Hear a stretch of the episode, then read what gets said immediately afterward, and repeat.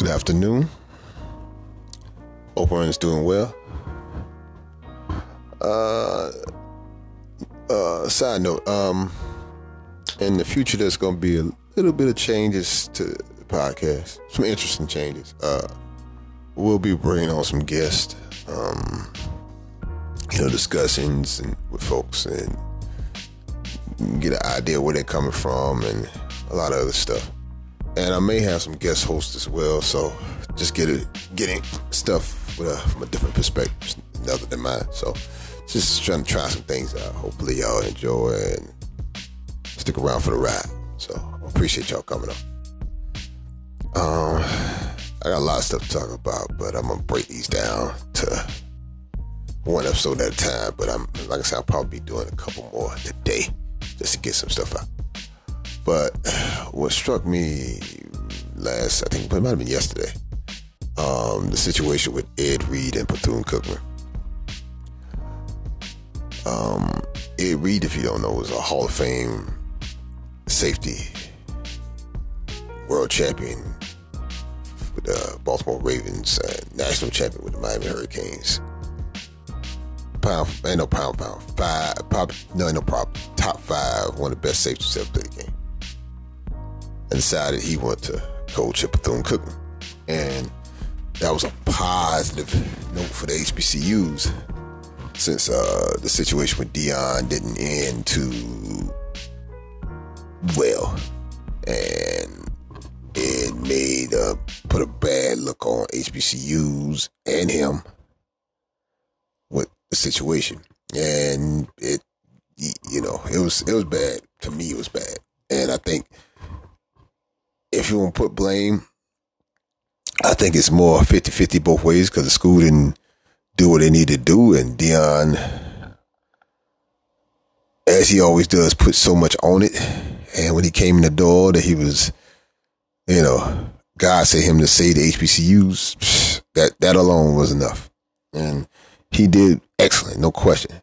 But when you put that title on you, that ask that's asking for trouble. But anyway, but with Ed, I think Ed wanted to be there to, you know, you know, bring life and energy into the HBCUs because it's been lacking for a few. I mean, besides Deion and Eddie George, it's been lacking terribly, man. You know, but energy wise, energy wise, like I said, a lot of us in the you know coming up from like you know born born in the seventies, so seventies, eighties. You know, we heard about HBCUs, it's this, the energy and stuff like that, and then saw Spike Lee School Daze that whew, took it to another level for a lot of us. Like we just had like HBCU. That's definitely what we want to do. HBCU, HBCU, and then the different world with the you know Hillman and you know fictional college Hillman with the uh, you know Black University HBCU. Oh man, that was it. So we saw something, saw culture, saw people like us in there doing it and being successful at it. It was like that was a selling point for a lot of us to go to school. I did my little stint uh, like I said, a little time at HBCU. So I'm like, that was it. And being around that culture was probably the best time of my life. Literally, and, you know, three years I was there, and you know, well, two two years actually, but it was at the school was crazy. It was like uh, it, was so different from where I came from, but it was experience. It was a it was a, it was an experience, a, a wonderful experience. So like I said, with Ed and coming in with new energy, want the job. So I was like, man, oh, okay, bet for Bethune Cookman this up. Oh, this is gonna be good. You know, this is gonna be straight. But the problem is administration. At those individuals in there don't really care about the school or the students or the programs, in my opinion. But it, you know, a lot of people's opinion.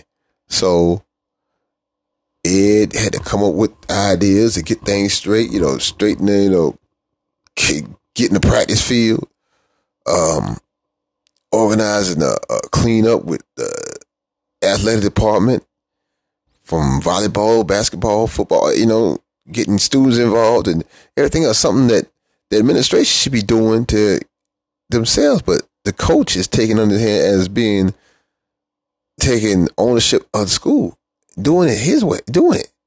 And he, and mind you, being there for a month and not getting paid. And he's doing on his own dime.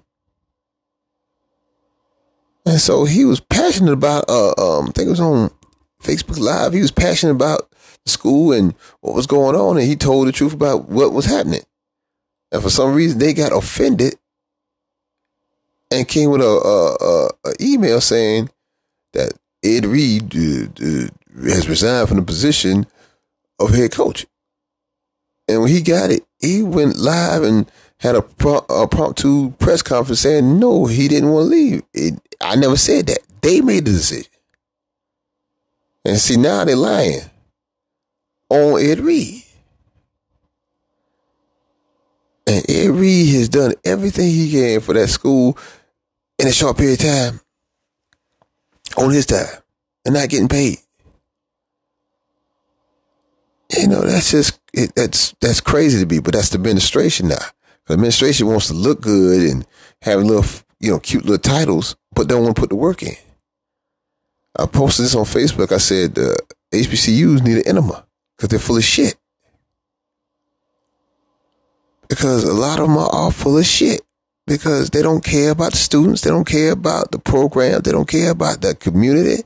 None of that. They care about the titles and what money they get to themselves and walk around with, you know, I'm big shot. And it's like you, if you're in it for the to, to help folks, of course everybody wants to get paid, but if you're not in here to help these kids and go to the next level and accomplish things and, and live out their dreams, then what are you there for? You're not there for them. You're, you're there for for yourself. Like sometimes, man, you got to give to help people and do things for people without expecting something in return. And so now it's like it, it, it it's already it looks bad for the HBCUs anyway, because when Deion left, it put a mark on them and exposed some bad things going on in these in these schools. And now you're doing this Ed Reed is saying that that's the second HBCU with a bad look. I mean, you, you, you're killing your programs. You're killing the the history of the HBCUs or what it's supposed to mean.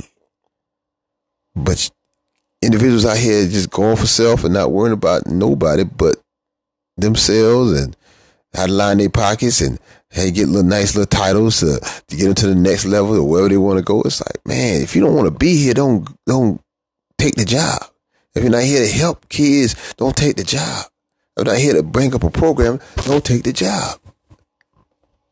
You know, understand the history of what's going on. But I think people don't give a damn about history. They don't care about what it has done, what it, what schools like that do, does for the community. It inspires young you know, black and brown kids about, yeah, you can go to school. Hey, even white kids, if you want to take history of HBCUs, anybody, just people in general.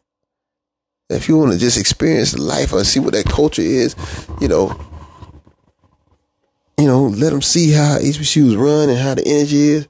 I seen that energy. I seen HBCUs in small towns. I was in Orangeburg, South Carolina to Princess Anne, Maryland. I seen the energy in them schools. I seen it. How that school is the life blood of that school. I mean, it's in the town. It's just it's the heartbeat, man. It's like it's the it's it, and how what that what that energy does for the community, everything else in here, man. You know, it inspires some kid. It's like, man, I want to go there. It sounds fun. I, I, you know, the energy. You know, think about these things, man. The, the pressure you leave on an area is huge. And something like sometimes this is the you know, a lot of towns, like the towns I, I named, that was the biggest thing in town.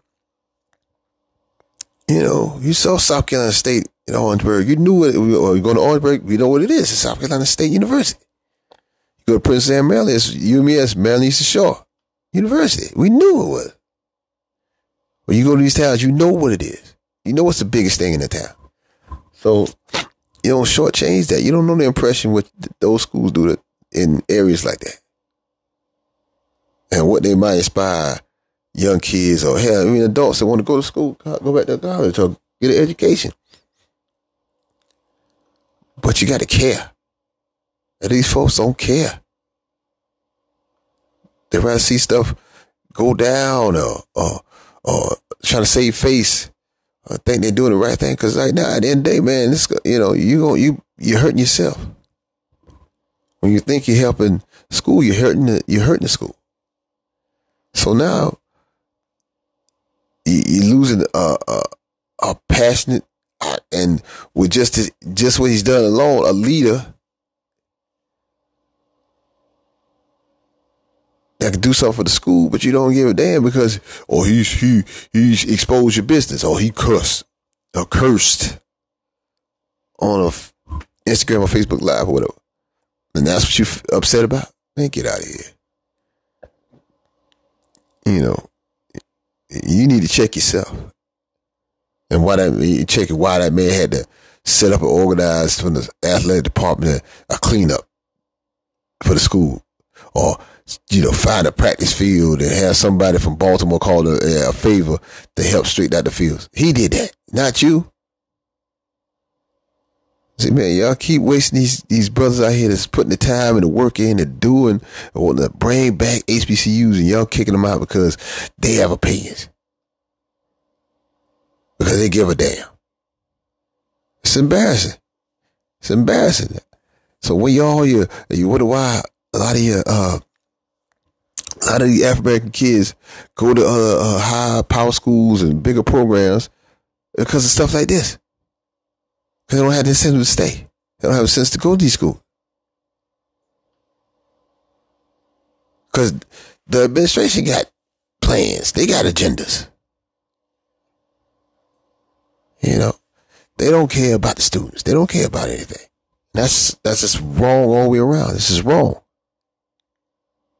And uh, like I said, it, it pissed me off and it irritated me because it irritated me so much. It's like you're about to lose another coach, another uh, uh, leader in the community because of your ego and your pride.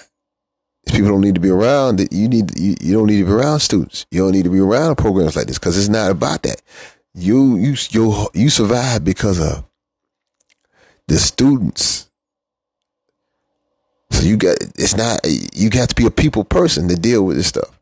If you can't handle it, then this this feels that you in the wrong field. You don't need to be around stuff like this because you got to care, want to do the job. And a lot of these people just there for a check, and like I said, for a, a title. So yeah, man, it's gonna be rough, man. I don't know what what's going, what the next move is, but this is rough. This is rough for HBCUs. It's rough for Bethune. Yeah, it may be rough for other schools because they may have the same beef. But I tell you, I don't know. I, was pissed. I, I, ain't gonna lie. I was real pissed about it. So anyway, I'm gonna get off here. I got some business to handle. But I, like I said, I'll probably be back um, later on today to do another episode. Uh, some, like I said, I had a lot of stuff this week, so lot to discuss. But again, I appreciate y'all listening and uh, chat with you later. Peace.